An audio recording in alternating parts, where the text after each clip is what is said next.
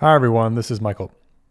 In this episode, Stefan and I spoke with Arun Agarwal, the Samuel Trask Dana Professor at the School for Environment and Sustainability at the University of Michigan.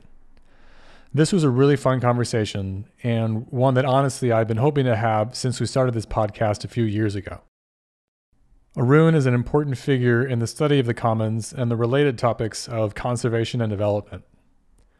We talked about his views of the Commons Research Program and his contributions to it, including his book Environmentality and a recent special issue on Commons governance and enforcement in the Proceedings of the National Academies of Sciences that he co edited.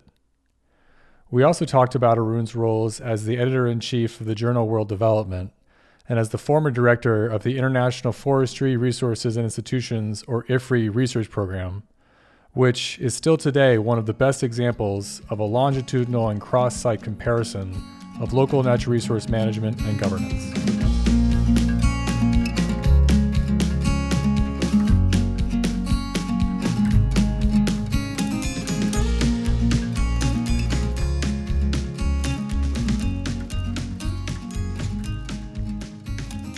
Yeah. Well, great. Uh, thanks again, Arun, for joining us. I've been uh, we've been talking about trying to get you on the podcast for a while. I know we had sent you an invitation a little while ago, and so I'm glad we're finally making it happen. I remember, you know, hearing about you during my time at Indiana University when I was a PhD student there. And I learned later, I think, that you you were a postdoc at Indiana, if I have it correct, in like 96, 97.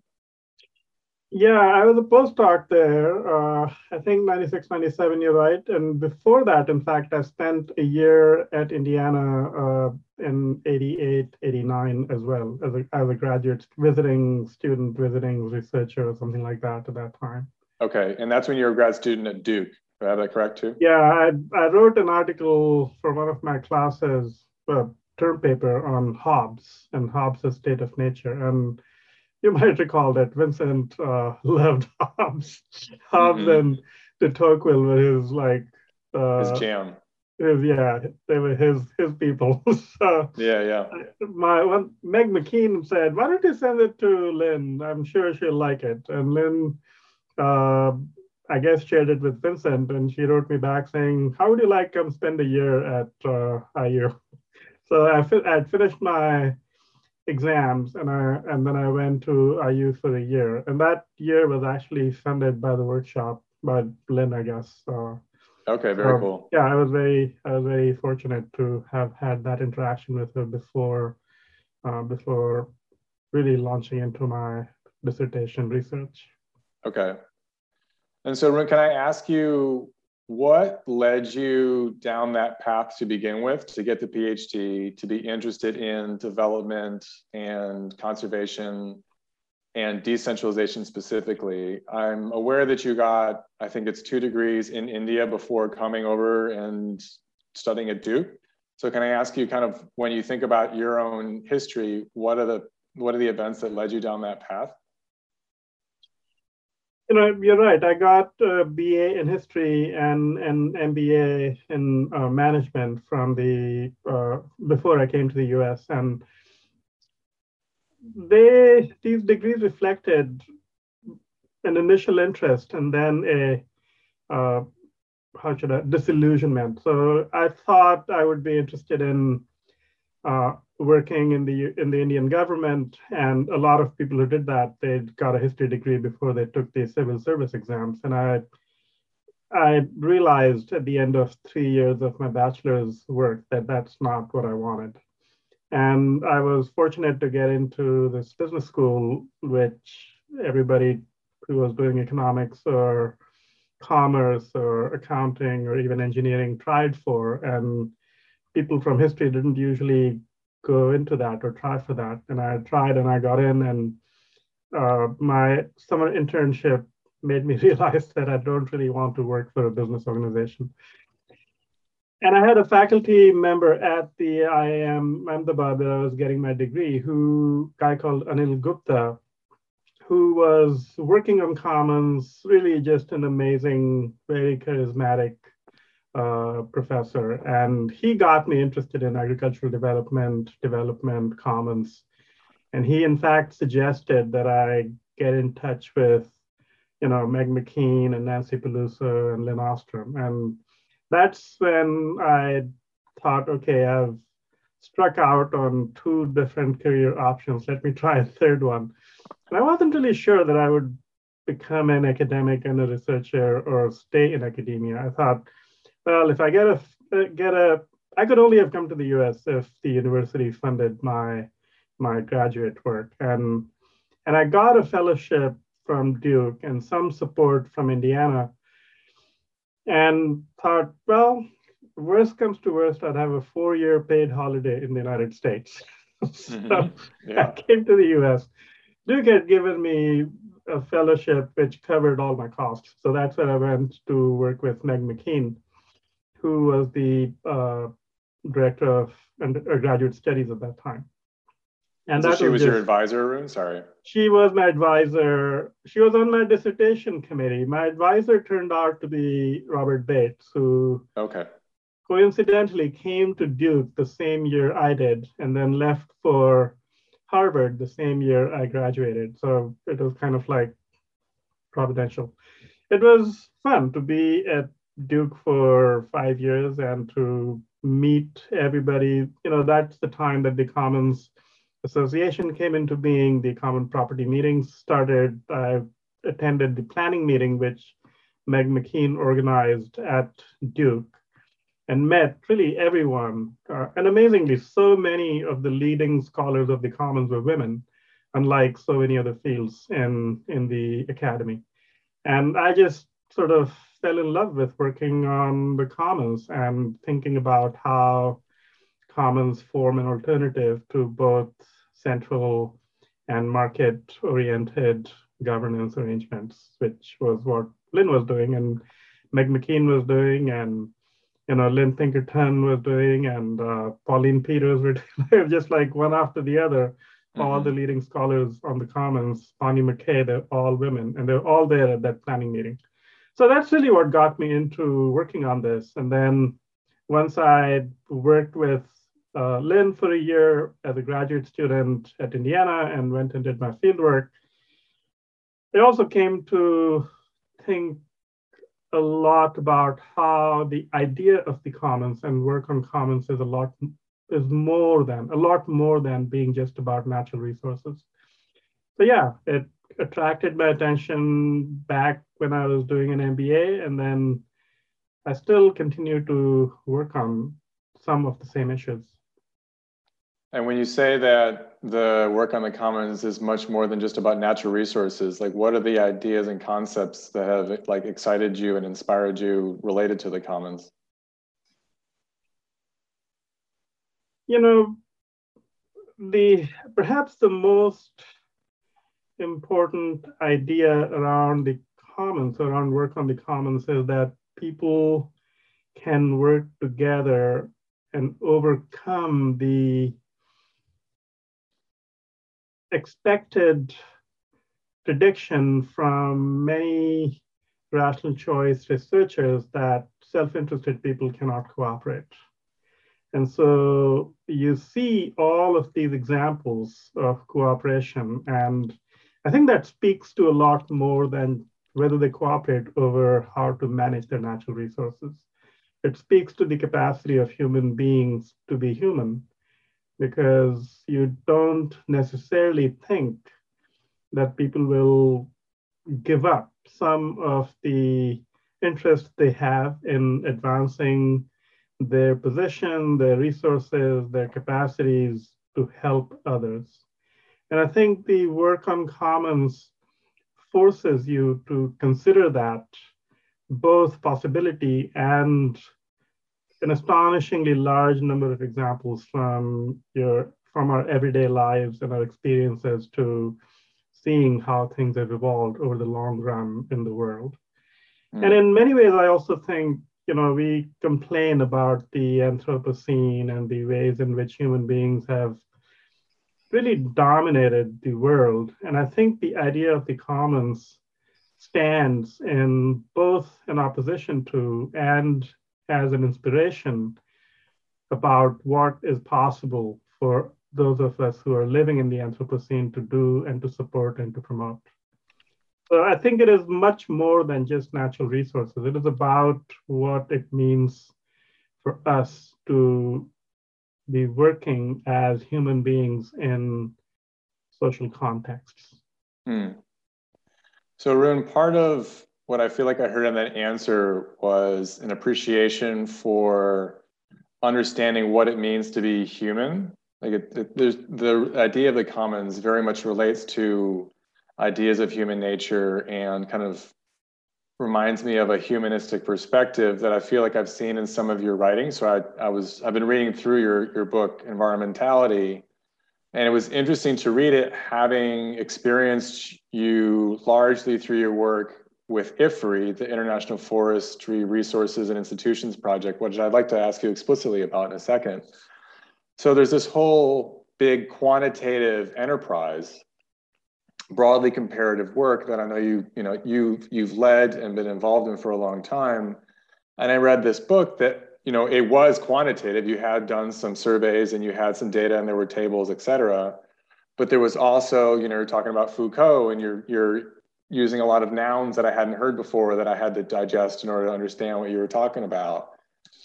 How do you see yourself? Is the first one I want to ask this because I think a lot of our guests, um, this is kind of another standard question that, that we like to ask is kind of what do you call yourself and how do you experience yourself as an interdisciplinary scholar? Have you, it seems like you're someone who combines these different perspectives. How has that gone for you? How have you experienced that? That's a big question, Michael. I'm not sure I have a good answer to that. I guess the main thing to say is that I I started doing uh, even as late as 2000, you know, when I had already been a faculty member for seven, eight years, I wasn't sure that academia and research are what I want to do. I toyed with the idea of going into the private sector. I worked, in fact, for a very short, brief period of time with a consulting firm uh, where a bunch of my uh, cohort members from the uh, management institute to which I went were uh, were working, and you know the what I, what kept me in academia was the idea that I could ask really anything that a question that interests me. I, I could ask myself a question that interests me and then uh, work on that uh, while somebody pays me to meet my expenses. And I think that that freedom, to whatever extent it continues to exist in academia, is perhaps the most attractive thing about it. And for me, what's really attractive about it is that it allows me to, at least to some extent, not get typed as a particular kind of researcher because I like to think to myself that I do research because I'm interested in the things that I'm doing research on. I don't do it because, yeah, I don't know. I mean, I guess that's true of everyone, that everybody does research on the questions that they're interested in. I think that's uh, right. I mean, but I, I think, think yeah, often we we we stop ourselves from asking questions because we think they are not really the kind of questions our training or our methods or our knowledge can allow us to answer. And I feel like it's partly true, but we get the space, at least when we are starting in our careers or a few years into our careers, we have the space and the time to get to know new things and so, you know, writing environmentality and thinking through some of the arguments Foucault makes and trying to understand how people have interpreted him and to what extent I agree with those ways of thinking, including with what Foucault says and how I can use him and his ideas for thinking through questions that I feel excited about or interested by or provoked into engaging that that I think is really the maybe the answer to your question. Mm-hmm. I think it's it's important not to not to ask questions that that are given to us, but to think about what questions we really uh, are excited about. Okay. And so, you know, I don't know. I, I think I also, as I said, I was trained as a historian. I uh, had many, many, many anthropologists and literary critics, friends who were in anthropology or literary criticism or English, and you know the ideas around post-structuralism and how we can gain new insights by questioning structural oppositions has always been, even in graduate school, was a part of how I thought. And, you know, I feel like doing that, not inverting the weight given to a category in a structural, oppo- structural binary opposition, but instead trying to question the category itself is really important for those of us who see ourselves as outside of the mainstream of the social sciences or of different disciplines. So I have to ask a follow up on that because one of the main oppositions I think we have in our field is bottom up versus top down governance. And that certainly is a theme in that book where you're tracing out the transition from a more I like these terms, kind of governance at a distance versus intimate governance, and I hadn't seen those before.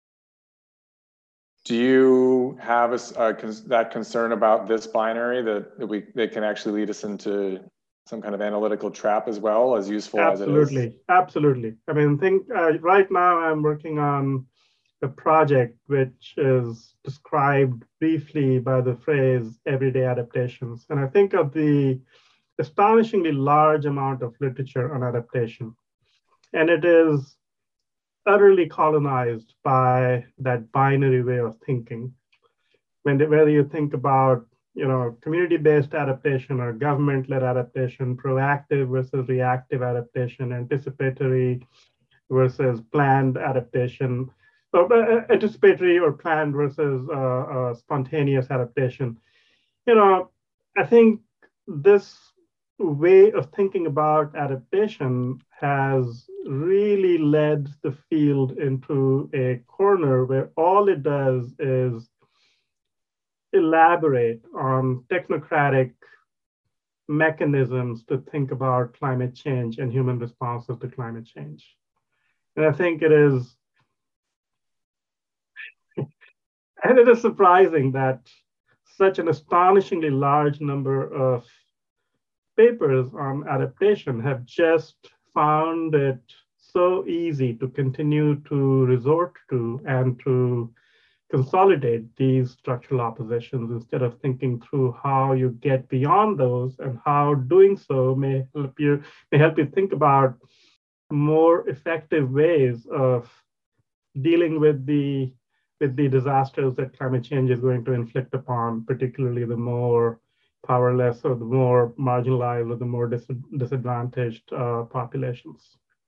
So yeah, I think it is that way of thinking is fundamental to the social sciences. And while we may uh, disagree or agree with a lot of what post-structuralism is about, I think the insight that we need to get beyond these binaries to explore more fully the possibilities of what humans can be is a core insight that post-structuralism made possible and which is still far too rare and far too far too much in limited use in the social sciences.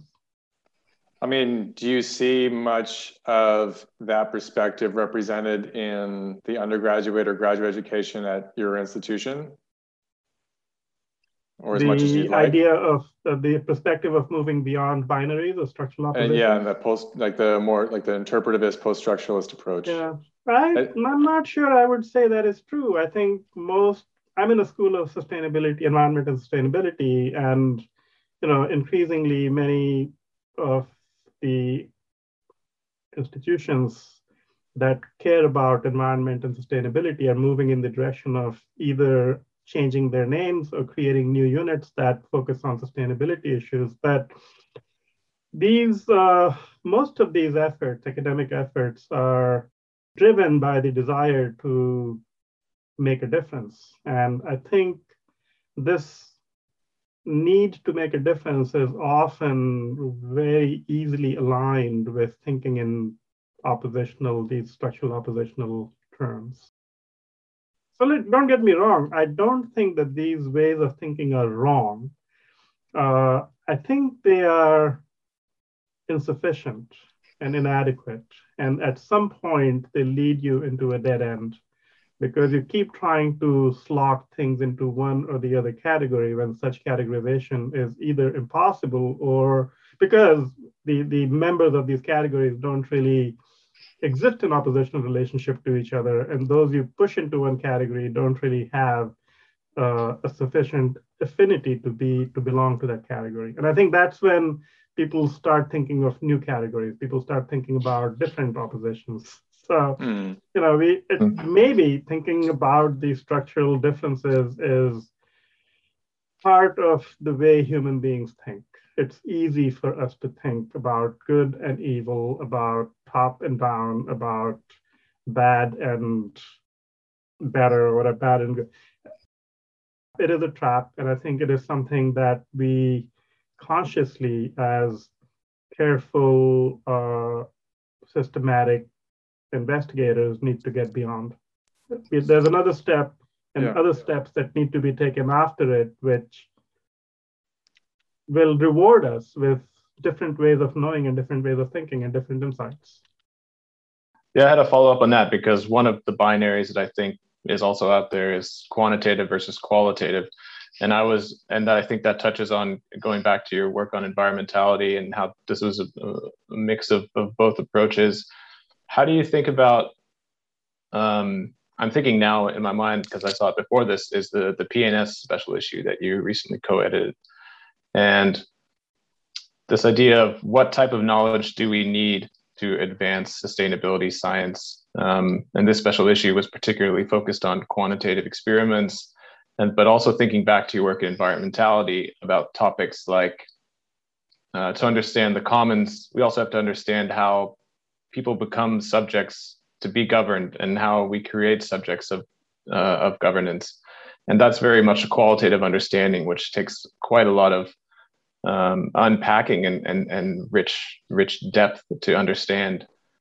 And so i'd be interested in, in, in where you think this mixture of the types of knowledge that we need going forward to solve sustainability problems.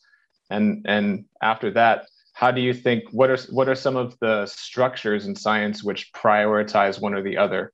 Um, and i think this might lead into a discussion about your role uh, as editor at world development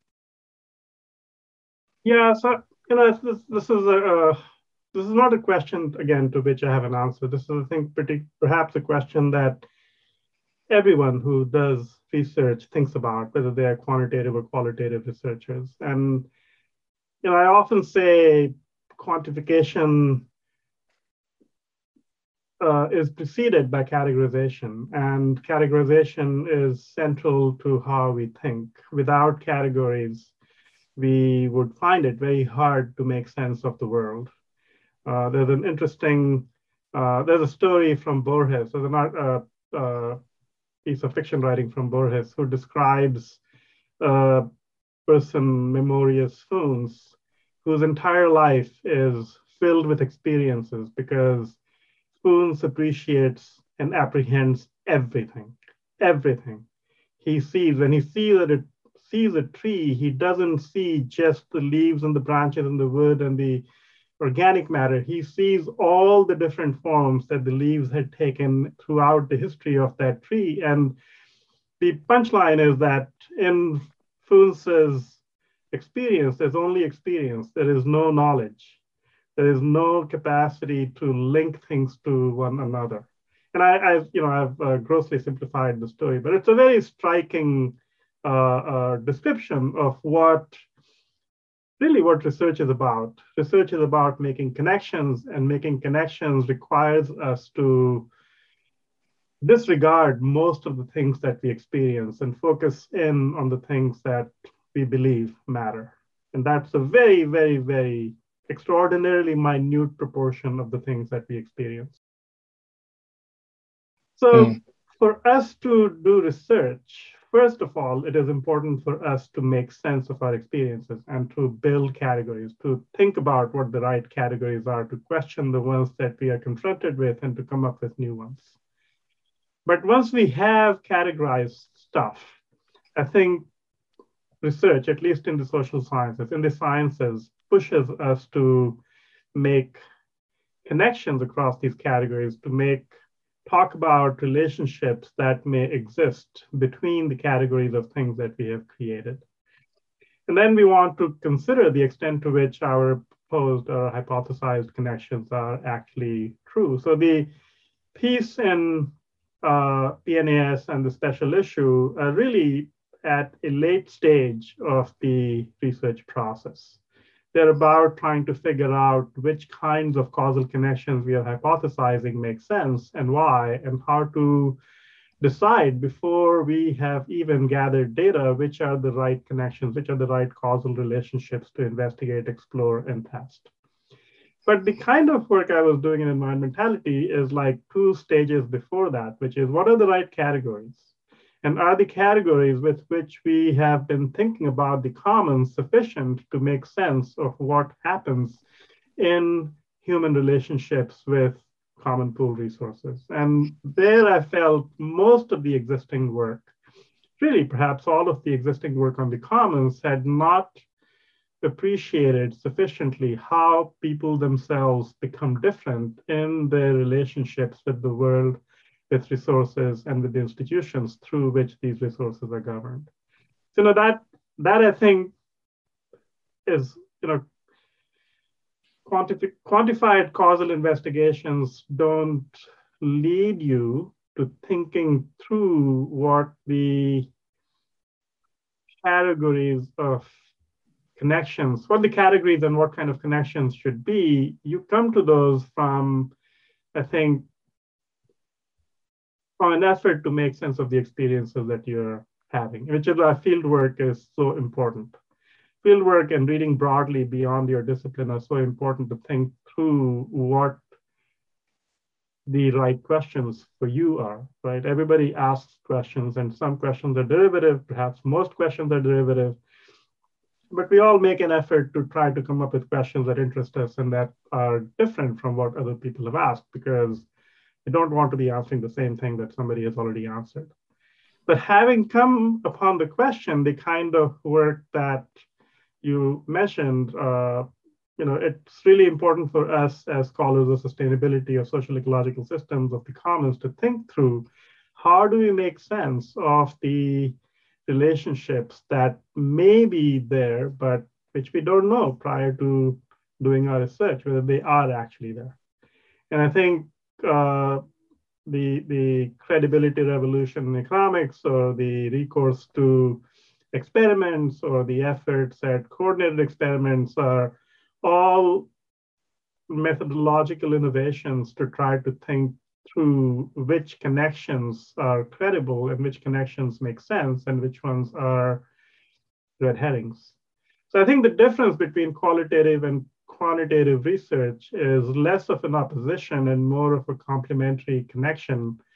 And the goal of both, as far, as far as scientists are concerned, is the same, which is to ask interesting questions and to answer them in ways that are persuasive and that make sense and get us closer to understanding the world, but in the knowledge that we will never fully understand the world and uh, we will only try to do that. And that's okay.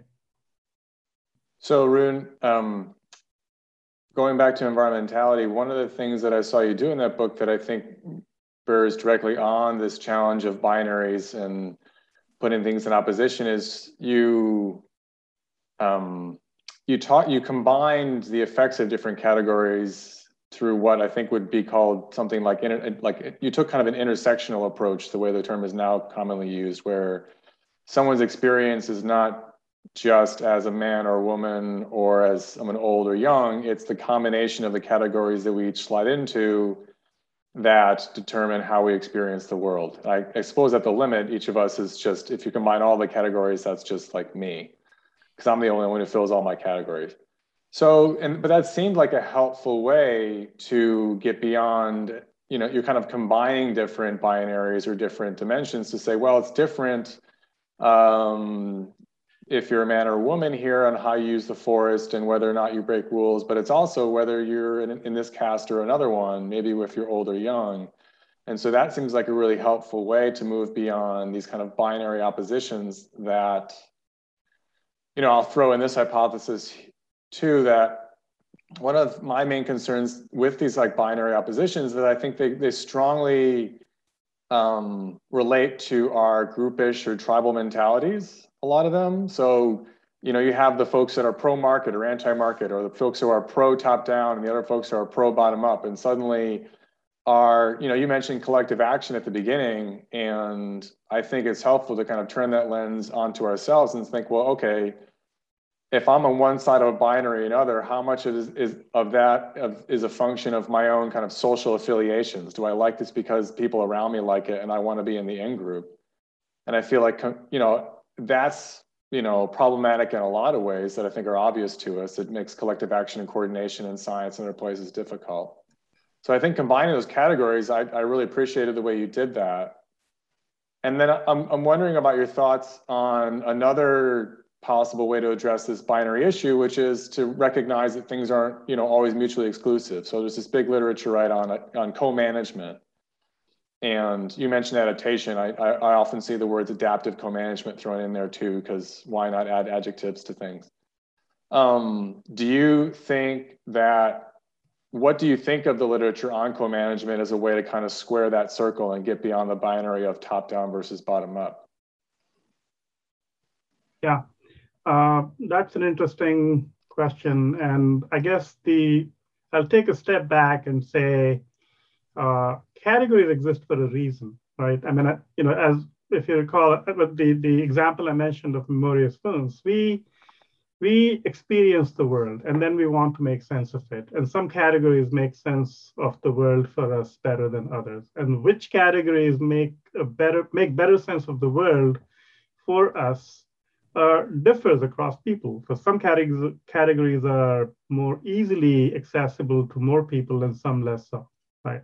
So all of these categories of men and women and good and bad, they are all about making sense of the world in ways that resonate with who we are. And who we are becomes also evolves and becomes over time rather than being something predefined. And that happens in relation to our experiences, how people respond to us, and so on and so forth, what we do, et cetera.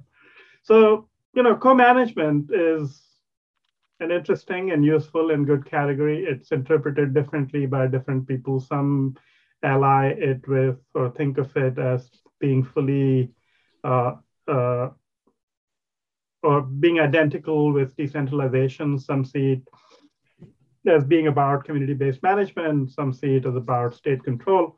So I guess what I want to say in response is every statement is only partially true right? So ignoring the paradox of that statement itself,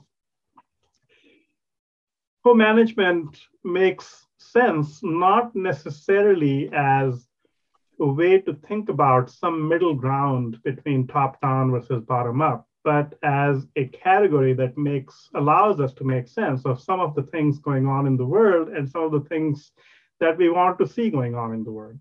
But co-management as a descriptor of what is going on in the world is only partially true, right? It's not what happens all over the place. It's to some extent you can say everything is co-management because it requires contributions towards management from lots of different locations. Some sort of a you know we live in a polycentric world despite some people's desires for it to be completely utterly top down versus others desires for it to be completely utterly bottom up but we live in a polycentric, co-managed world.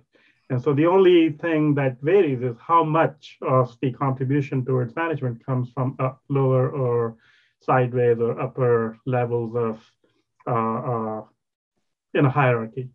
So, you know, I guess I would say as a descriptor, either co-management describes everything, but then we don't really uh, have the capacity, you know, we, if we use that way of describing things as, you know, as co-management, we still are left with, okay, how do we make sense of the differences that occupy that category of co-management?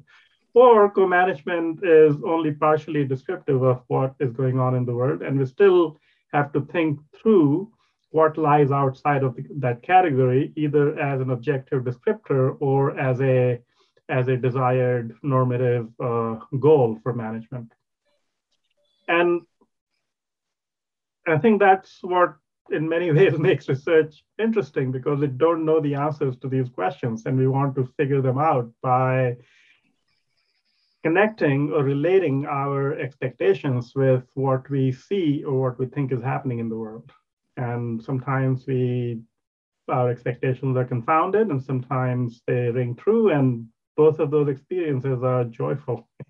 Mm, yeah. Yeah one thing i'm taking out of this is this you know push and pull and the need for pluralism. Uh, you know this push and pull between the need to perhaps question and constantly reshuffle the categories and the need to, con- to test them and get uh, test causal inference in their relationships. And I'm interested in how you thought about this uh, during your tenure at World Development and how you thought about shaping the vision for that journal and how you thought about balancing the contributions which fit along that spectrum and didn't overemphasize certain aspects and how to think about which uh, how to prioritize certain types of research in that field and what was that process like for you? That's a great question. You know, as a journal editor, or I would say for most journals, for most journals, especially those which are relatively well established, the degrees of freedom that an editor has are very limited, which is kind of a paradox, right? If you if a journal is new, I think the degrees of freedom for an editor are much greater than if a journal is old and established. And there are two ways in which your degrees of freedom are smaller, and I experienced both of them as editor of World Development. One you have such a flood of manuscripts that you don't have enough time to think about what kind of journal you would like your journal to be and what articles would make it move in that direction you are you are you don't have enough time the second is you have you get so many articles that are driven by the reputation of the journal that you have limited capacity to change what the journal already is. The, the, the, the weight of history sits on your chest like an incubus, to paraphrase Marx. So you just kind of do what you have to do, and you certainly exercise some judgment and some uh, agency in thinking about which articles fit with your vision of the journal and which and therefore should get sent out, which articles are so well done that regardless of whether they fit in your future vision of the journal, they should still get sent out. And some articles are just as good as the ones you've already published. And so even if you don't agree with their message, they've been done well enough that you should send them out. You know, you I rejected, I think, close to 70% of the articles. I did have some agency. But on the other hand, I was bound by mostly articles that we were getting. I had two objectives when I started editing World Development, and they have had both unintended consequences and uh, uh, and some intended consequences, which is one to try to increase the impact factor of the journal, very uh, mechanistic and uh, instrumental uh, goal. Try to increase the impact factor of the journal to where it would match better the reputation of the journal. So when I started, the journal's impact factor was 1.5 and had been there for the last decade or maybe 20 years. And I succeeded in that uh, to some extent. Uh, this year, uh, based on all the stuff that got published while I was editor in 2000 until 2020, I think it was five or a little higher than five. So I felt very happy about that. Uh, but the but the unintended sort of uh, effect of that goal was one to really try to think through what would be interesting to readers of world development, which made me stick a little bit more closely, perhaps, to my imagined audience.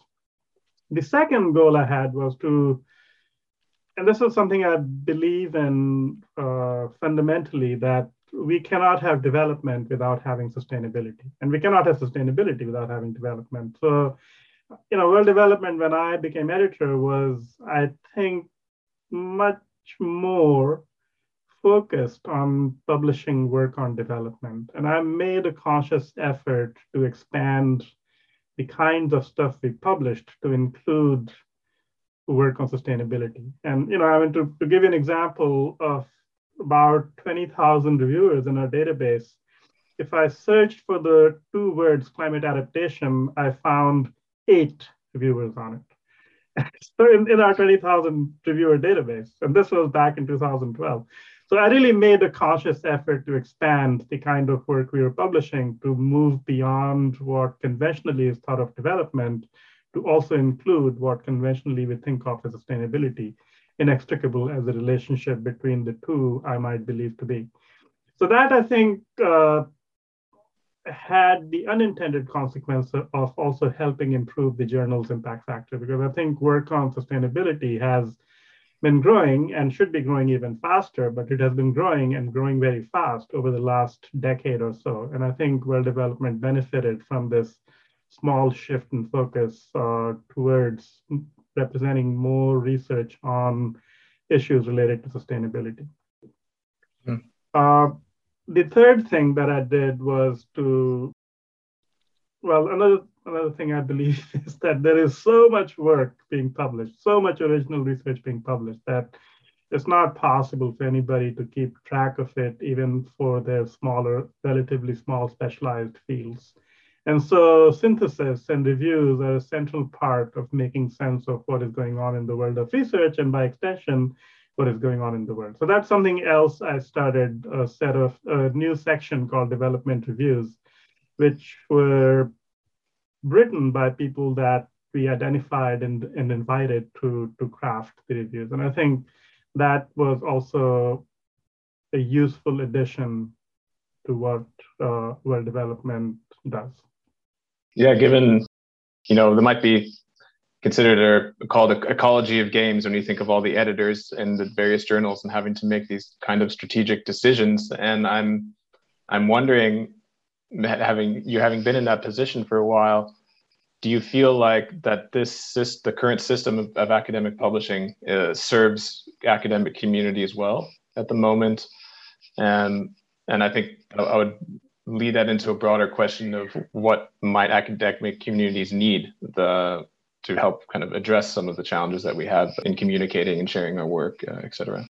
So, Steve, academics do three things they teach, they do research, and they interact with each other and they train new uh, uh, intellects, both for changing the world or making doing things in the world and for continuing themselves, continuing their tribe. And and I think uh, for all of those three things, there are institutions that exist to extract the surplus that academics produce. Universities extract the surplus from our teaching, journals extract the surplus, academic commercial journals extract the surplus from our research, and associations extract the surplus from our efforts to entrain a new generation or train a new generation. Uh, so, you know, your question, does the current system serve academics? Uh, in a manner of speaking, yes, uh, it certainly serves academics. Does it serve academics well or as well as it should?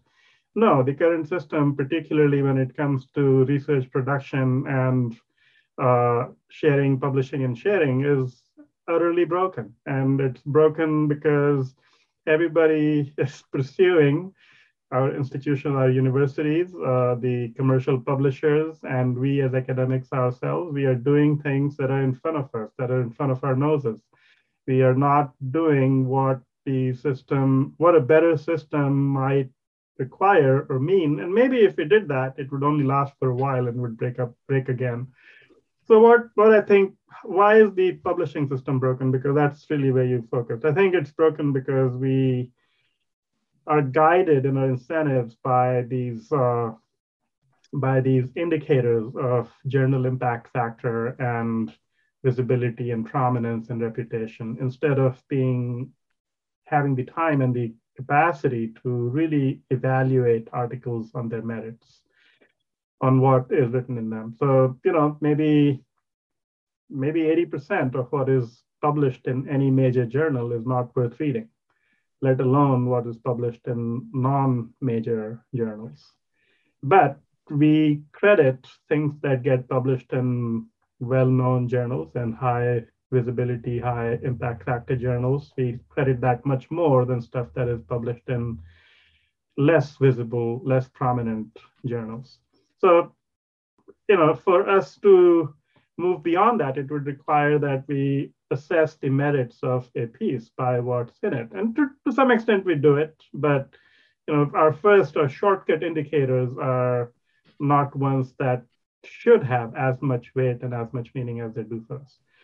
I think because most of the existing top ranked journals are owned and exploited by commercial presses, we are in some sense beholden to them uh, because we keep wanting to publish in science. Well, science is actually different, but we keep wanting to publish in the nature journals or in Elsevier journals. And because it's easier and quicker in MDPI or uh, some other uh, publishers as well.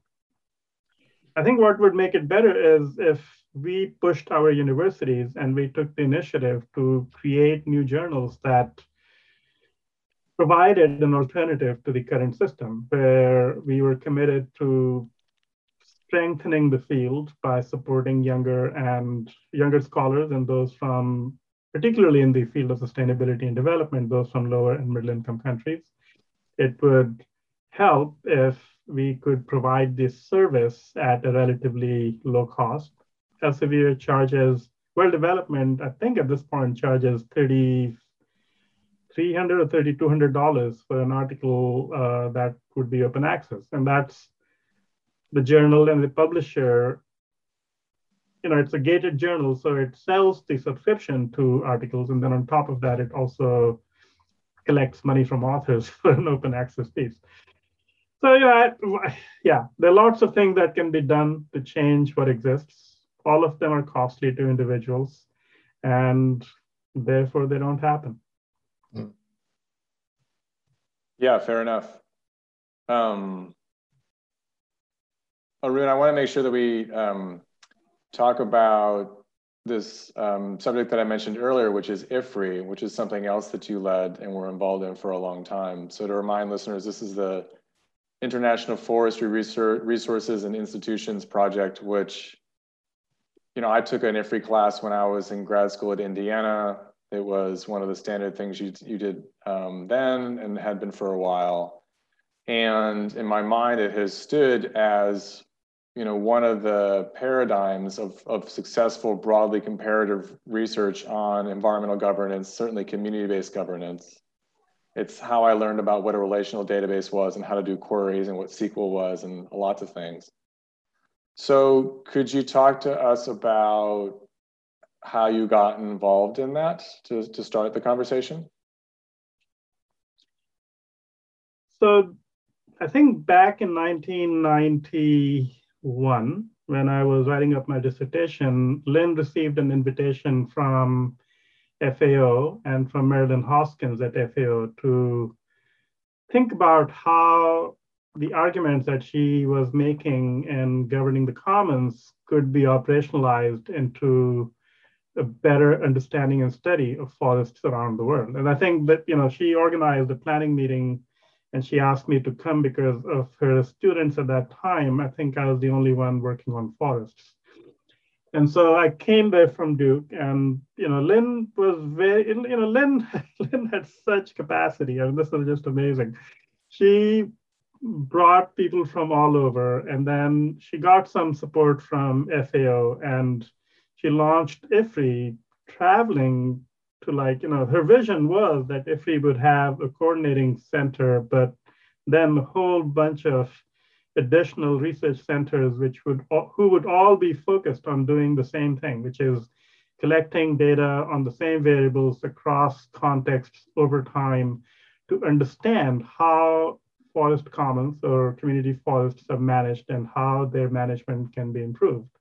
And she met and talked with and brought together, if I recall, eight uh, eight cent eight research centers uh, from across the world, from you know from uh, Ecuador, from Mexico, India, Kenya, Tanzania, Uganda.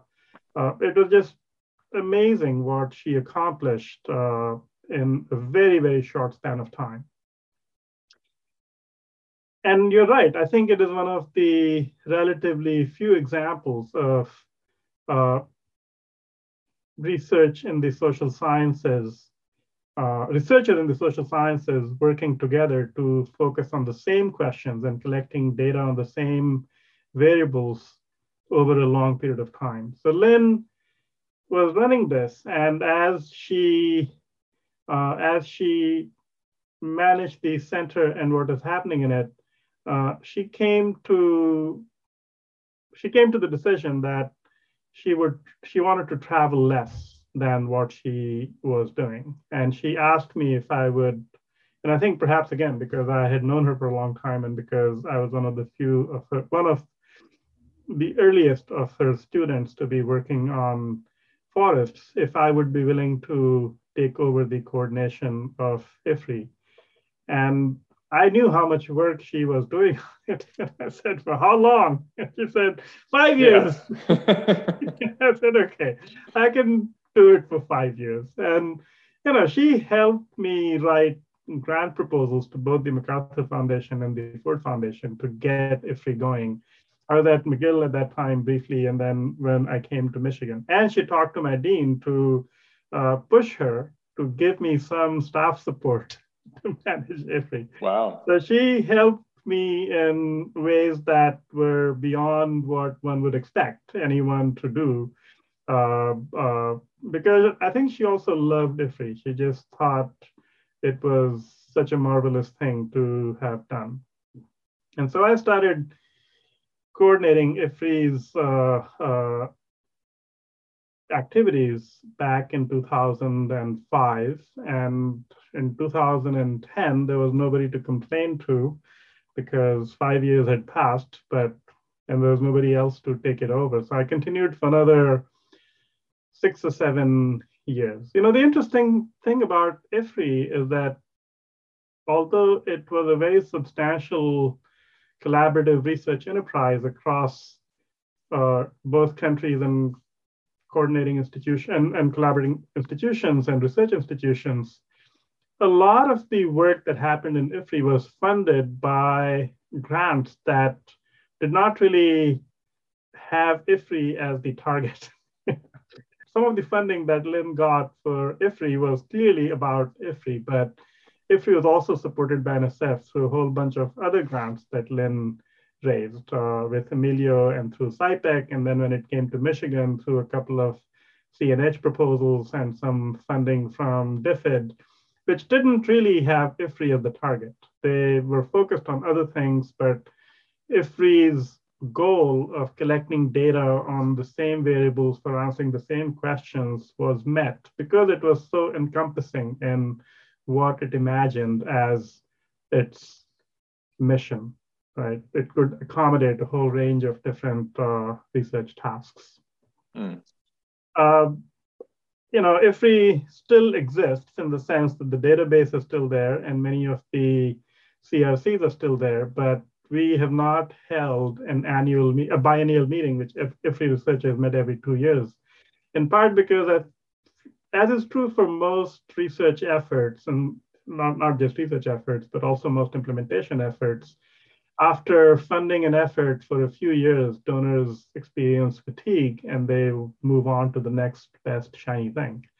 And if we, and once an effort is 20 or 25 or 30 years old, which IFRI is roughly at this point, it's no longer new and shiny. It is very shiny. It's not, certainly not new. so, mm. so yeah. IFRI is not really supported by any research any any research funds at this point.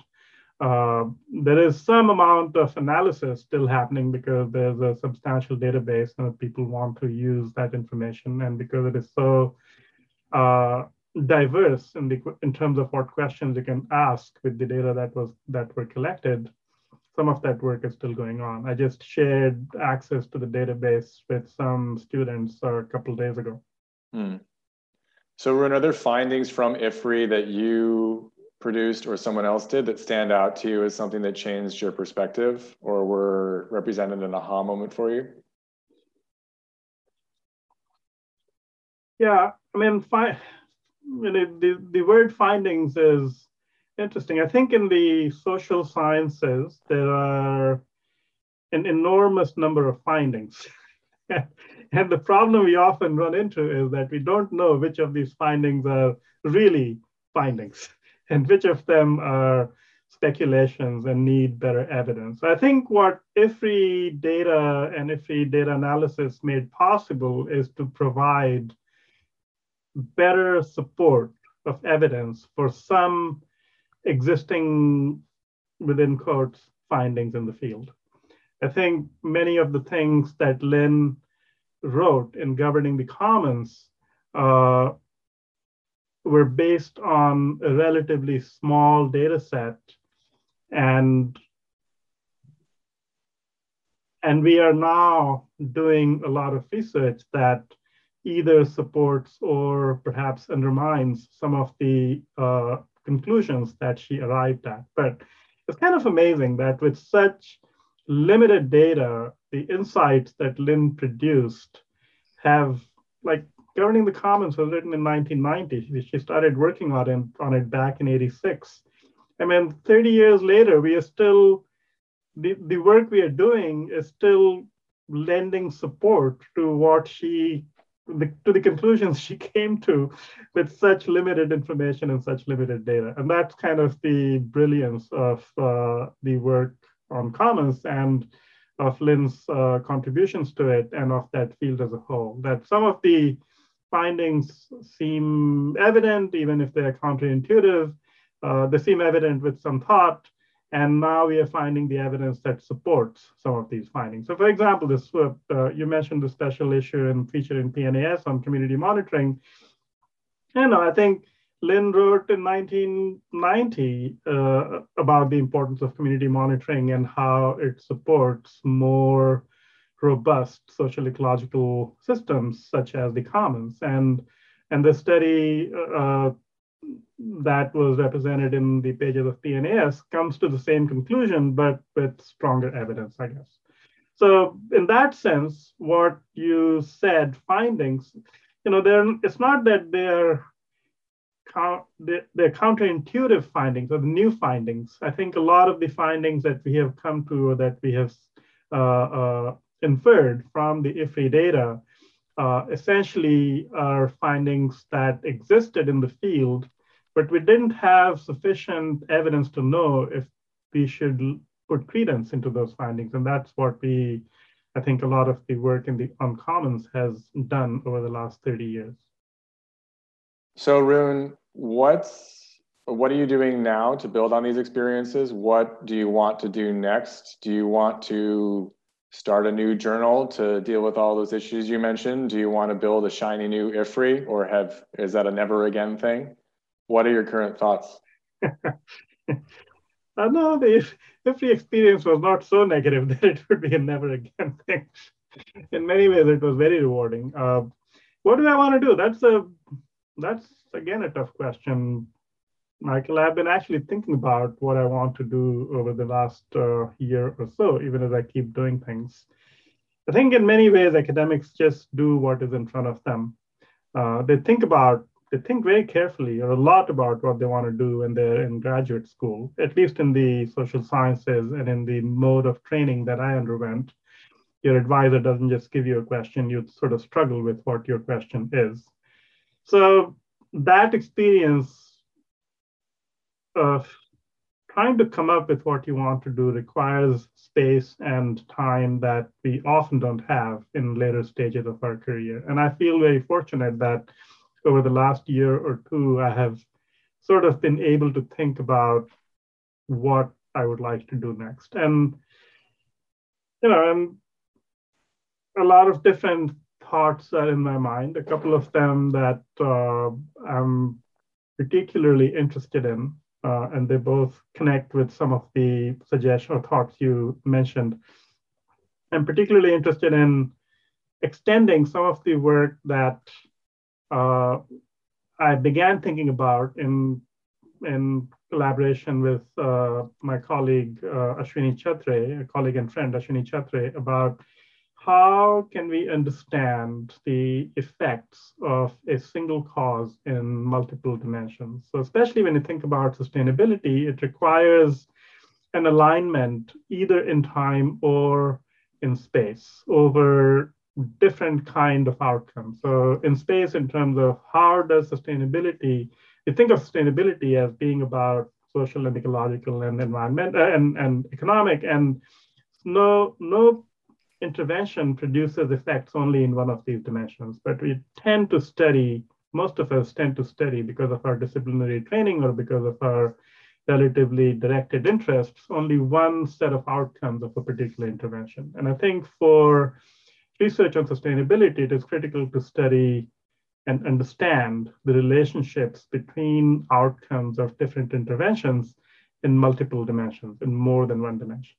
So I think that interest remains still very present, and it's something that has become increasingly possible to investigate more carefully because we now have well aligned, uh, spatially explicit, uh, and anchored data sets on social, environmental, uh, economic outcomes. And often the question is how well can we analyze them? What are the methods through which we can understand trade-offs, co-benefits, multiple outcomes that may be related to each other.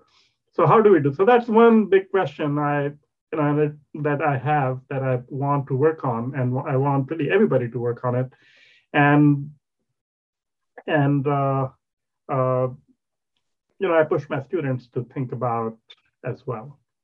Mm it's linked to this idea of starting a new journal and thinking about the relationship between sustainability and development. We just recently launched a new master's specialization at Michigan on, on sustainability and development and trying to train people in that field. Uh, thinking really that's the most important need, not just for our field, but for the world more broadly, that we need to understand better the relationship between sustainability and development, and we need to do more to advance both of these objectives. More specifically, I'm very interested, I've become very interested in thinking about the connection between resilience and equity and how uh, improvements in one affect the other. How do our more resilient social ecological systems more equitable, are more equitable systems more resilient, and how can we both understand and test this uh, connection and our expectations about this relationship.